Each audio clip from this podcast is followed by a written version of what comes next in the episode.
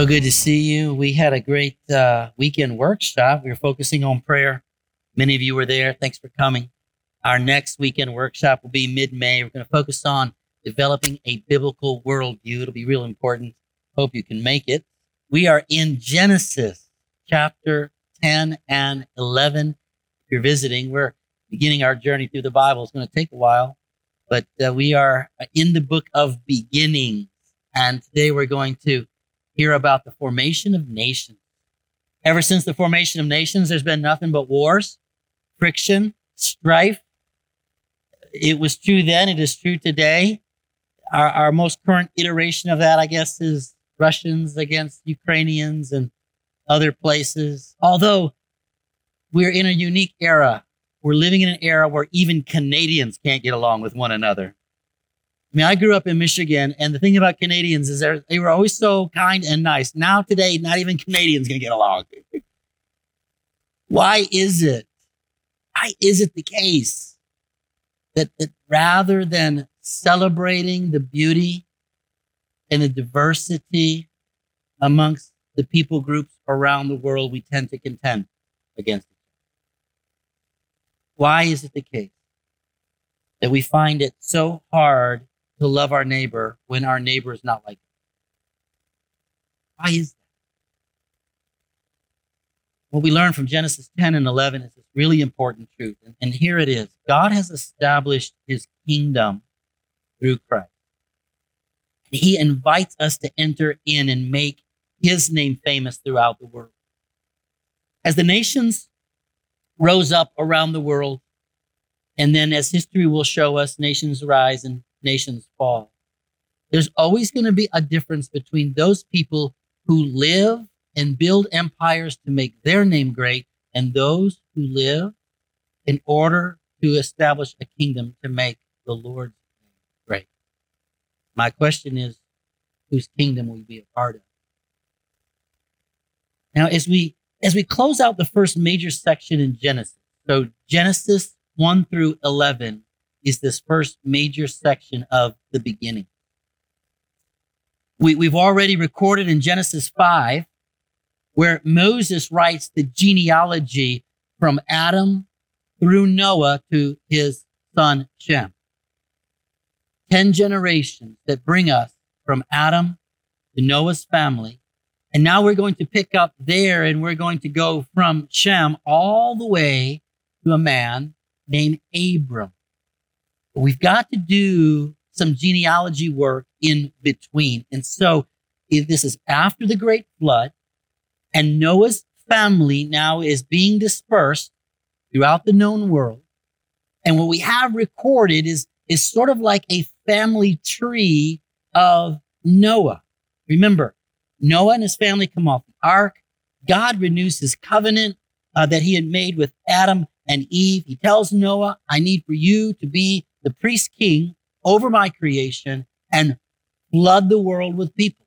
Just as it had done before, I had to judge it with the flood. Now, unfortunately, as Noah's family began to flood the earth with worshipers, they stopped worshiping God. And that is just the result of sin nature. Remember, at one point in time, everyone on earth knew the Lord and worshiped the Lord. But it wasn't soon after that that things changed dramatically. Through Noah's sons, the nations began to form and spread out to the world. And what we have in Genesis 10 is what we call the table of nations. So Noah's family tree divided into the genealogies of his three sons, Shem, Ham, and Japheth. We'll start with Japheth, the youngest, then go to Ham, and then go to Shem, who is the one who carries the seed of the covenant. But now, I know how you read the Bible. When you get to a list of names like Genesis 10, you tend to go, mm-hmm, mm-hmm, and you flip the page. I get it. Because you can't pronounce the names, you don't have a clue who these guys are. All right, but we're going to just slow down just for a little bit because I want to show you some significant threads and some significant themes that are connected to the genealogy. Also, something that's very important.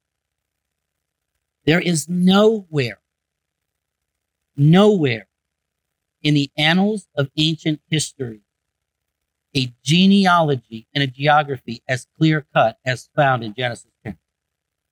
There is no other world religion that can trace its genealogy back to creation itself.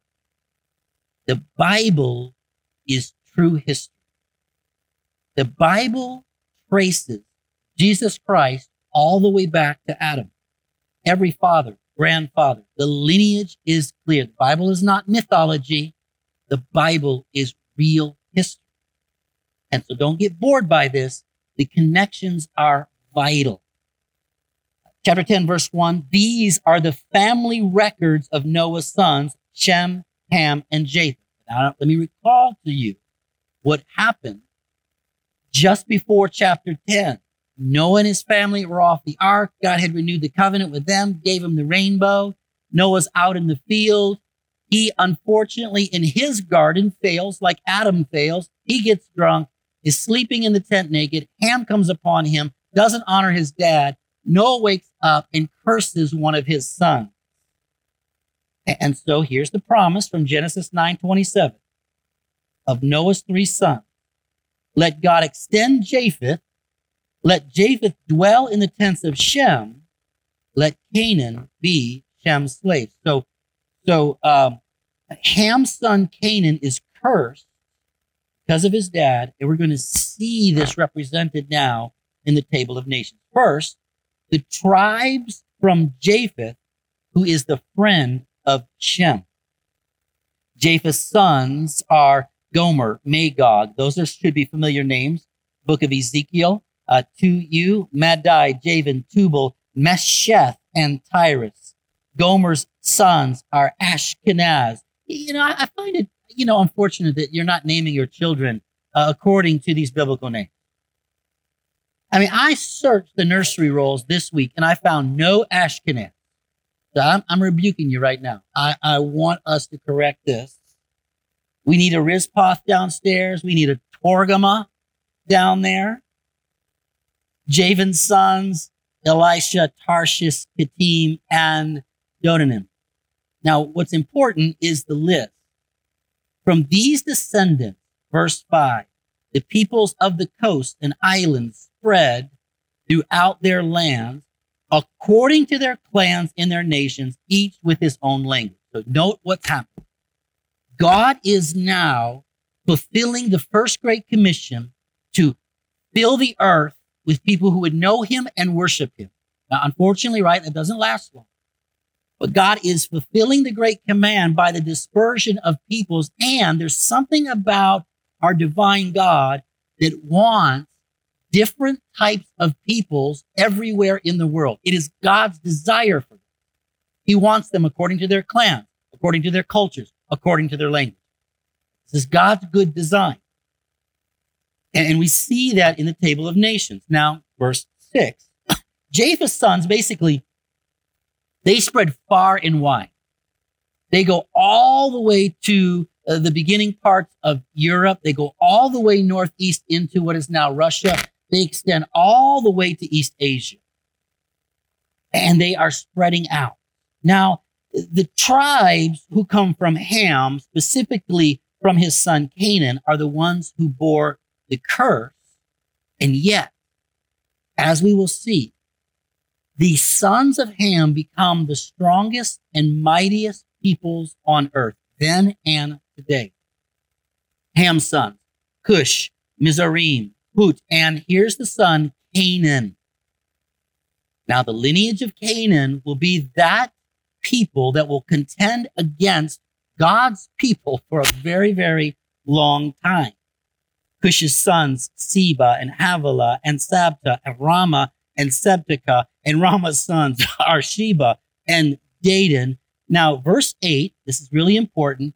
Cush became the father of a man named Nimrod. I know what you're laughing about. If you're like me growing up, if you wanted to tease somebody, you called them a Nimrod. If, especially if you like you wanted to say you're dumb, you say you're a Nimrod. But, but actually, that's not biblical. Nimrod was one of the smartest, most intelligent, most powerful people who have ever walked the face of the earth. So much so that Moses makes note of him and writes a proverb about him. Nimrod, who began to be powerful in the land, he was a powerful hunter in the sight of the Lord, so that his nickname, anybody who was powerful and an incredible hunter, you would name him a Nimrod. I know that sounds silly today, but that's what they would do. Like Nimrod, a powerful hunter in the sight of the Lord. Now look at the kingdom that came from this powerful man named Nimrod, starting with Babylon, verse 10, Erech, Akkad, and Calneh, which is in the land of Shinar. Please make note of the land of Shinar. It's going to become very important in a few minutes. Now, from that land, uh, Nimrod began to build empires as far as Assyria when he built the city of Nineveh. Nineveh would become the capital of the Assyrian Empire. It would ultimately crush the Babylonian Empire, to which, again, the people of God would contend against. All of this plays into God's overarching plan for the redemption of his people. All right. So we've got now the, the Canaanites and the kingdoms that come from the clans of Ham who bore the curse. Again, remember, the most powerful kingdoms and empires. but these would be the ones that would contend against the most lowly of nations, the most humble of nations that would come from the line of Shem, like a mustard seed that would eventually grow up and become the great, powerful, and everlasting kingdom of God. And we get that list beginning in verse 21 when the table of nations turns now to the son Shem, the elder brother, the one who bore the seed of the covenant. He also had sons. He was the father of all the sons of Eber. Shem's sons were Elam and Ashur and Arpachshad and Lud and Aram. Uh, Aram's sons were Uz, that should be a familiar name, an area. Hul, Gether, and Mash. And in verse 24, it says, Arpachshad fathered Shelah. Shelah fathered Eber. Eber had two sons. Now, the, the Eber, you can, you can, and some would consider this, you can translate it in the Old Hebrew Heber or Hebrew, which where we get the nation of the Hebrew. Right, so the Hebrews which ultimately will produce Abra, Abram or Abraham. Abraham was a Hebrew. The Hebrew people now are coming from the line of Shem. One of Eber's sons with Peleg. That name will be important at the end of chapter 11. But the rest of Shem's sons, verse 31, by their clans, according to their languages, in their lands and their nations. So again, God is dispersing now Japheth, kind of stretching him to the other parts of the world. Ham, uh, the area of the of Canaan land, Middle East and North Africa. Shem becomes the Semitic people. Again, Middle Eastern. And and and God is is dispersing them, clans, tribes, languages, cultures. Verse 32 of chapter 10 these are the clans of Noah's sons according to their family records in their nations. The nations on the earth spread out from these after the flood, doing exactly what God desired for them to do fill the earth, subdue it, and multiply. Why is that important? Well, it's important because we have our history. It's important because we have our lineage. And it is vitally important because we all belong to the same family. We're all from Noah. We're all from Adam. There is but one human race. We are biologically connected together, all of us. There is a great unity within humanity. We are all the people who bear the image of God. And it was God's good and glorious design to differentiate us into cultures and languages and people groups and skin color and musical taste and food taste. And we all think our particular clan is the best. And sometimes we think our particular people group ought to be treated the best. And then history will then begin to show us because of sin, this thing called racism appears, where now there's this thought where certain people groups should be subservient. They are lesser than other people groups. And the separation of people then becomes not something that brings God glory, but becomes the result of sinful oppression and hatred and war. This, this is the month that we honor the history of African Americans and we celebrate the difficult journey from, from slavery to their pursuit of, of liberty. And within that, it's so unfortunate that we miss in our history that all people are made in God's image. All are equal in the eyes God's people, we must learn how to celebrate our diversity and demand our unity. But unfortunately, because of sin, that will not be the case until the end of all things. But now, again, I said this before. I want to make sure that you have this clear. We can put all of humanity into one group. We all come from Adam.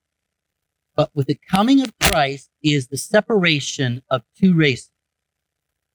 Right now, there are two races of people those who are in Adam, those who are in Christ. And that is it. Take everybody on earth and you put them into these two races. Those who are in Adam are born with a sin nature and their sin is still attached to them. Those who are in Christ are a new people. We're new creation. Our sin has been redeemed and removed. Here, the curse remains. The curse of sin remains. Here, redemption because of the shed blood of Jesus and the grace of God. There are two people. Now, you know I'm an Italian American and I enjoy my heritage. I enjoy my people. I enjoy our culture. I enjoy our food. But I have some Italian Americans in my immediate family that are not in the race of Jesus and I pray for their salvation. And now I want you to hear me clearly. I am closer to you than I am my own immediate family that are not born again believers in Jesus. If you are in Christ, we are one body. We are one family. You are my brothers and you are my sisters. There's a reason why I treat you that way. There's a reason why I greet you the way I do and hug on you the way I do and love on you the way I do and pray for you the way I do and desire to serve you the way I do because you are my family. And I am glad that, that my family consists of people who are, are brown and black and yellow and different traditions and cultures and languages. Do you know how pleased I was today that we baptized an Anglo uh, uh, American woman, a French, a young man, a French African, a, Korean American, you just witnessed this. Isn't it wonderful that we can celebrate our diversity knowing that we are one in Christ? And, those who are in Christ then become the people of God that he has so desired to have and sent his son to redeem. The rest of the world suffers from the results of sin. Now, I, I want to take you to chapter 11 and, and, and I want for you to think with me as to actually what happened that caused these nations to be divided. So chapter 11 actually is going to take us back just a little bit before all of these nations disperse. Okay. So just go back in time and think with me. Noah and his sons they are off the ark and they begin to have children and their children began to have children, but they're all at one point in time one tribe. And the tribe is all migrating east from Mount Ararat they're migrating east to a place called Shinar. And that would be basically where the Garden of Eden was. So they are migrating back towards the Garden of Eden, but they are not doing what God had commanded, which is spread out everywhere and fill the earth and subdue it. So, so chapter 11 uh, gives us this, this super interesting story of how God had to intervene in order to fulfill his command to subdue the earth. Now, now, from one perspective, I would say that when we look at the story of Babel, the construction of the great city and the great tower, from one perspective, you might say, man, what a great story about human ingenuity and human achievement and human cooperation. And look how all the people came together and, and, and they, they built this great city. Maybe we should celebrate that. That's, that's one perspective. From God's perspective, this is a story of pride and arrogance and selfish autonomy. This is a story of rebellion against God, where the arrogance and I would say the shallowness of humanity is on full display. Now, let me give you an interpretive clue. Whenever you read in the Bible of people who are not obeying God or they are acting their out on their sin nature, I don't want you to go, oh, look how bad they are. I'm glad I'm not like them. I would rather you go, how am I like that? I, I want you to ask yourself, how am I like the early Babylonians? How am I like that? In what way do I want to build my own kingdom on this earth? Even to the neglect of my God. So, um, l- let me dig into this story and it will begin to make sense. The whole earth had the same language and vocabulary.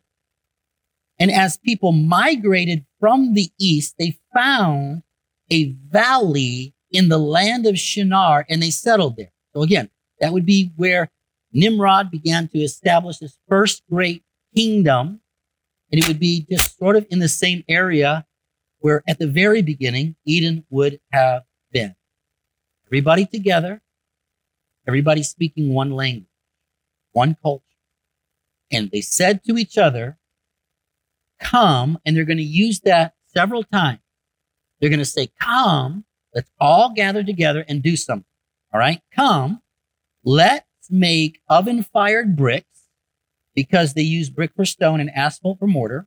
And they said, come, let's build ourselves a city along with a tower with its top in the sky, or your Bible translation may say its tower reaching to heaven, because there's a sense in the Old Testament where the sky is the first heaven, and then the sun, moon, and stars are the second heaven, and then where God's throne room is the third heaven. And but so they're going to at least try to get up to the first one.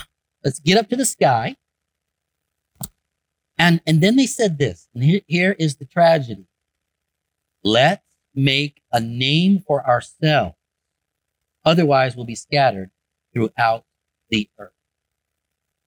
So, so Moses begins by noting the similarities of all these people.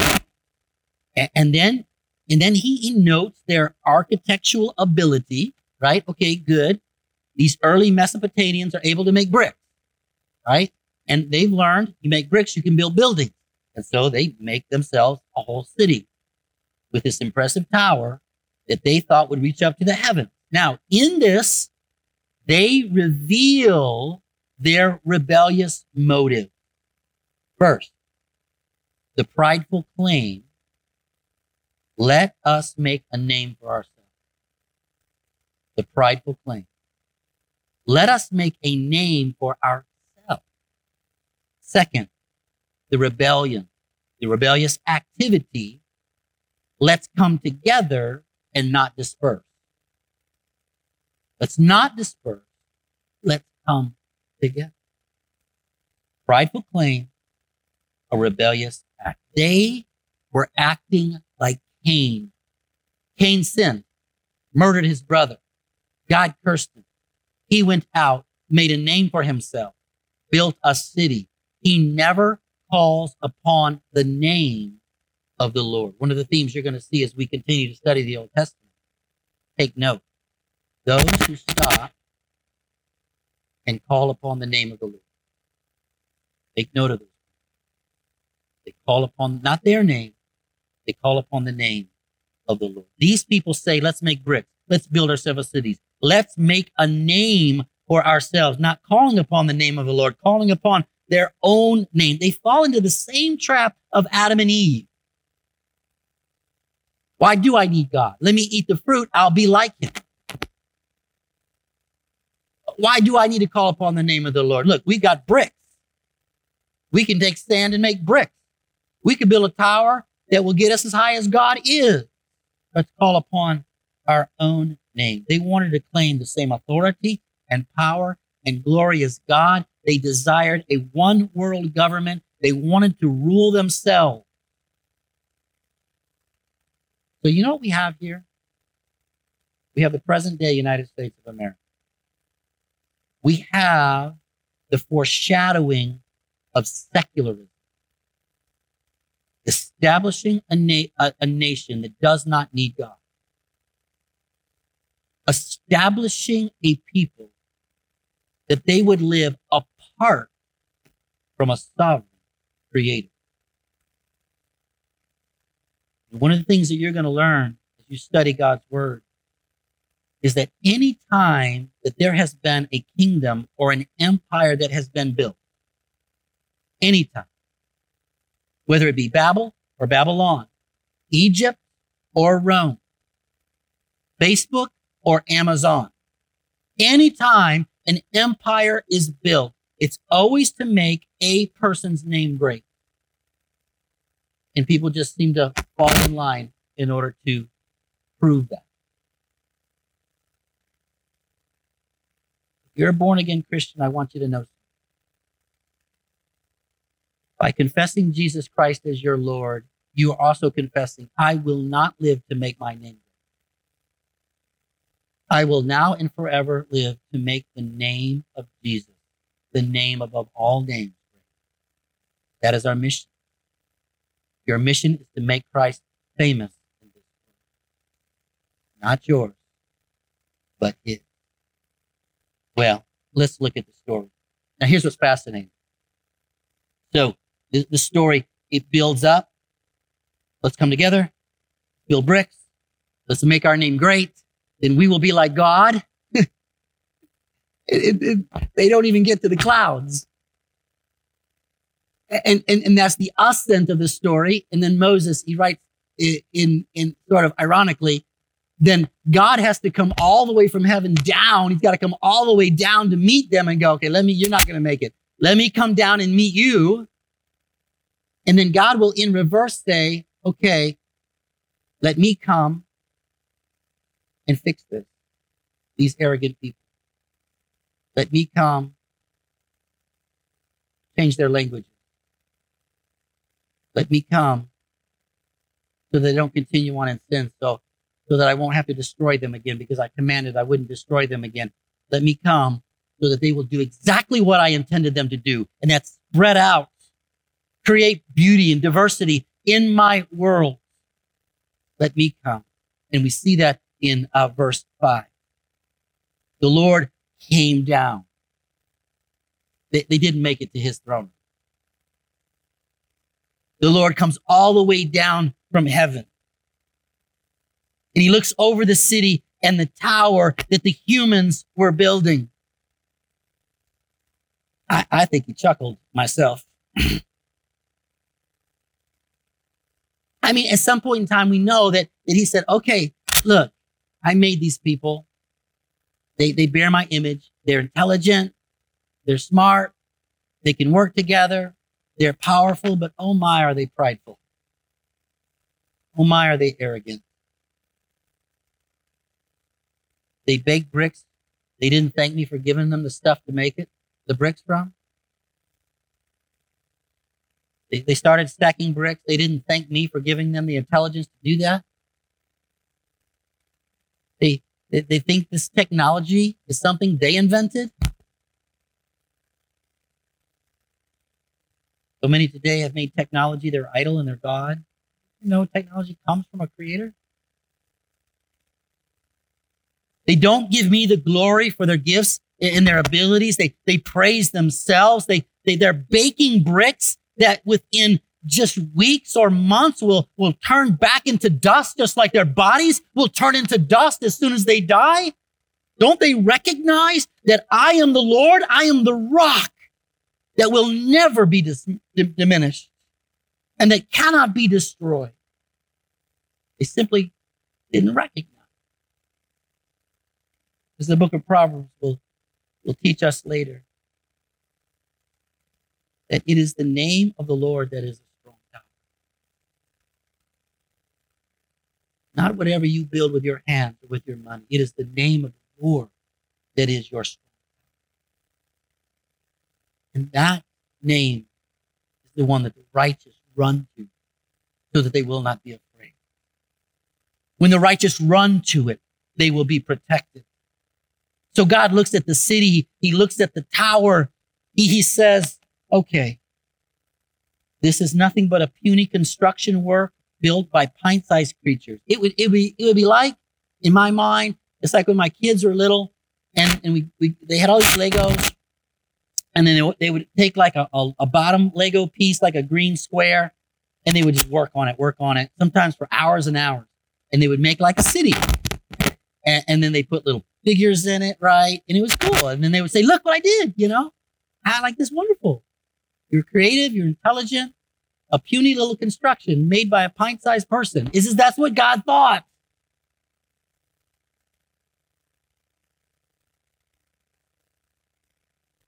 How does to creation? How does anything that you do equate to the universe? And yet we so often think we're equal to God. We act as if God doesn't matter. That is the we are we are Babel today. We are Babel. And if your eyes are open, you will see it everywhere. We don't need God. We don't need His truth. We don't need His faith. It's everything. So, God, though, made a commitment. I will not destroy all of humanity again. So, God brilliantly devises a plan to disperse the people in order to keep them from judgment.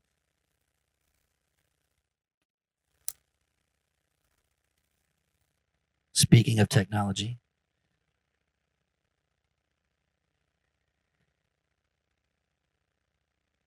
God, God says, I am not going to allow people to go back to where they were in Genesis chapter 6, verse 5, because they were all together. And at some point, the evil just fed off one another and they got to the point where they could do nothing but think and do evil. God says, I'm not going to allow that again.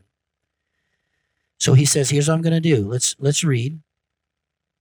The Lord comes down, looks over the city and the tower, the humans were building, the Lord said, if they have begun to do this as one people, having all the same language, then nothing they plan to do will be impossible for them. Come, let's go down there and confuse their language so that they will not understand one another's speech. So from there, the Lord scattered them throughout the earth, and they stopped building the city. Therefore, it is called Babylon for there the Lord confused their language of the whole earth, and from there the Lord scattered them throughout the earth. And, and, and so it is the will of God then that supersedes the totality of the will and the might of all of humanity. And in a moment, God just simply changes their languages. Fused. And now they have no uh, ability to communicate. And then God then sovereignly disperses them according to his intent and desire. And, and to this day, the whole world is flooded with people, beautiful people, all kinds of cultures and language. I've been to so many different countries. And every time after about day two, I think, man, it would be great if I could speak this language because I can't communicate. And, and I, I always come equipped with four words hello, goodbye, thank you, where's the bathroom? I always come equipped with those four words. And, and typically that, that I get by with that. But so often I'm like, oh, if I could only, if I could only speak, if I could only communicate. And I'm reminded of this. Now, listen, you may think, man, the judgment of God. No, this was the mercy of God. This was the grace of God. He is saving humanity by dividing people into all these. So now you go back to chapter 10 and you see, and they all spread out. They all spread out. And, and by doing so, giving them distinction in culture and language, this is something that we should celebrate. It's never something we should hate. Something we should celebrate. Never something that we should hate. And yet, how hard it is it for you to love someone who's not like you? How hard is it to fulfill the most basic of commands to love your neighbor as yourself? Well, God had an answer to that also. And this takes us to the end of chapter 11. Chapter 11 basically ends now with Moses giving more detail to Shem's descendants through Peleg. And now see what he's going to do. It's beautiful because um, in Genesis 10, we have this, this list of genealogies. So we, we were having the 10 generations from Adam to Noah. And then Moses records 70 generations from Noah's sons. All of this is thematic in the Bible, right? The Bible is a unity. 10 means completion. Whenever there's this list of 10, there's a sense of this is the complete number. 7 times 10. This is the complete number of generations from Noah. Later, we'll see uh, Jacob or Israel. He has 70 in his family that will go into Egypt as a part of God's plan. Much, much later, Jesus will appoint 70 disciples to go out and begin to proclaim his kingdom, go out into the earth and proclaim his kingdom. We see this unity throughout the Bible. Now, again, 10 generations are showing completion from Adam to Noah, 10 more generations from Noah to Abram. And what's also interesting to me is how short their lives become. So they like they were living six, seven, eight hundred years, nine hundred years, and then they go from like that to 800 to 700 to 600 to 500 400 all the way down to like the 200s like i know you wish i wish i could live 200 years old i don't know i don't you know maybe get to 90 have a cake blow out the candles fall into it and die go to heaven. I mean something like that.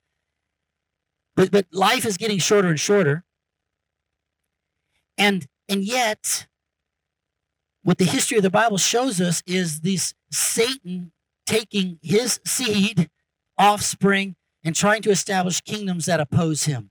But now Moses is going to record the one small mustard seed through the lineage of what will be one man, Abram, who will begin to establish, by way of God's covenant, the great kingdom. And, and he records that. These are the family records of Shem, uh, chapter 11, verse 10. And then when you get all the way down to Terah, who now is the father of Abraham, verse 26, Terah lived 70 years and fathered Abram. And then these are the family records of Terah. You've got Abram and Nahor and Haran. And then you've got Haran, Abram's brother, who gives birth to a man named Lot. And these are important figures in the next several chapters. And then Terah and, and Abram Lot, they both marry. And Terah took his son Abram, his grandson Lot, and his daughter-in-law Sarai, and and uh, his son Abram's wife, uh, and they they set out from Ur, one of those areas that that Nimrod had established of the Chaldeans, to go to the land of Canaan. There it is. And when they got there, Terah spent the last few remaining years of his life. And, and, and what's going to happen now is everything is going to slow way down. We're not going to be talking about centuries anymore. We're going to be talking about years now. Every year will be important. And, and, and we're going to see from the humble stature of Abram, the covenant and the kingdom of God. And we're going to see that, that, that, that, that, that kingdom so small, so looked down upon, at one point in time enslaved for four centuries. We're going to see it grow, and grow, and struggle, and persevere and endure until Jesus comes. But there will always be empires established and kingdoms established against God's kingdom, whether it be Babel or Babylon, or, or as Daniel would later see, these empires Babylon, Persia, Greece, Rome. Kingdoms will come, kingdoms will go. They will try to destroy the kingdom of God, but they will fail until the very end in the book of Revelation, chapter 18, where John is envisioning the one last great empire that will rise up against God and his people and persecute God and his people. And it will be empowered by Satan through Antichrist. And John calls this last empire Babylon the Great and it will crush itself because of its own depravity. And then the King of Kings and Lord of Lords will return and establish his forever kingdom. You see, when Jesus came, he said, My kingdom is at hand. And then he began to invite people from all different walks of life, cultures, languages, nationalities to join him. He sent his disciples out to tell the good news about his kingdom. And then he died, was buried, rose again, ascended to heaven. Soon later, the Holy Spirit comes down on the day of Pentecost. And what does the Holy Spirit do? Unconfuses the languages. On the day of Pentecost, the Spirit of God falls down upon people from all different language groups, and they all can hear the gospel. They're not confused, and they believe. In God's original intention to have people from all tribes and walks of life to worship Him began to be established. And this is why we spend so much time, money, and energy in sending church planners and missionaries all over the world because that's God's great desire to make his name great everywhere, to unconfuse the languages, that they would all receive the gospel in their tongue, that they would hear it and believe it. And we'll continue, we'll continue to do this until that, that day Apostle John, he, he caught this image. Remember this? Around the throne room of heaven, where Jesus grabs the scroll. He says, I'm worthy to take it. And people from all walks of life and all languages and all tribes, they begin to fall on their face and they worship him. King Jesus, who purchased for himself and by his blood people from every tribe and language and nation making all of us a kingdom of priests to God so that we might reign with him forever. You see, in heaven, we're just going to be us glorified. There's going to be all kinds of colors, all kinds of skin colors, all kinds of personalities, all kinds of cultures. There's not going to be no sin. And, and, at that point in time, again, John, he saw it. He said, and I looked, and he, he now is looking into heaven. And there was a vast multitude from every nation, tribe, and people and language, which no one could number. That many people. And they were standing before the throne and before the Lamb. They were all clothed in, in salvation, clothed in the white robes with palm branches in their hands. And they all cried out in a loud voice Salvation belongs to our God who is seated on the throne and to the Lamb. You have a choice. Build your own city. Depending how smart and intelligent and how much you can manipulate and influence others. You might build a big city, build your own empire. You have a choice. Or confess your faith to Jesus Christ instead of building a city, build an altar. You offer your life as a sacrifice there. While the enemies of God build cities, the people of God build altars. Let's pray. Father, forgive us. We so often fail the greatest of commands to love our neighbor because we fail to love those that are not like us. And yet we're reminded of the unity that we have. And we're reminded that, that we exist to love those, even if they are unlovely, to, to love those who we may not normally love because of our faith in Christ and because of our desire to see his gospel established everywhere. Father, help us to do so. May our lives be committed and dedicated to the building of Christ's kingdom, not our own little puny kingdoms.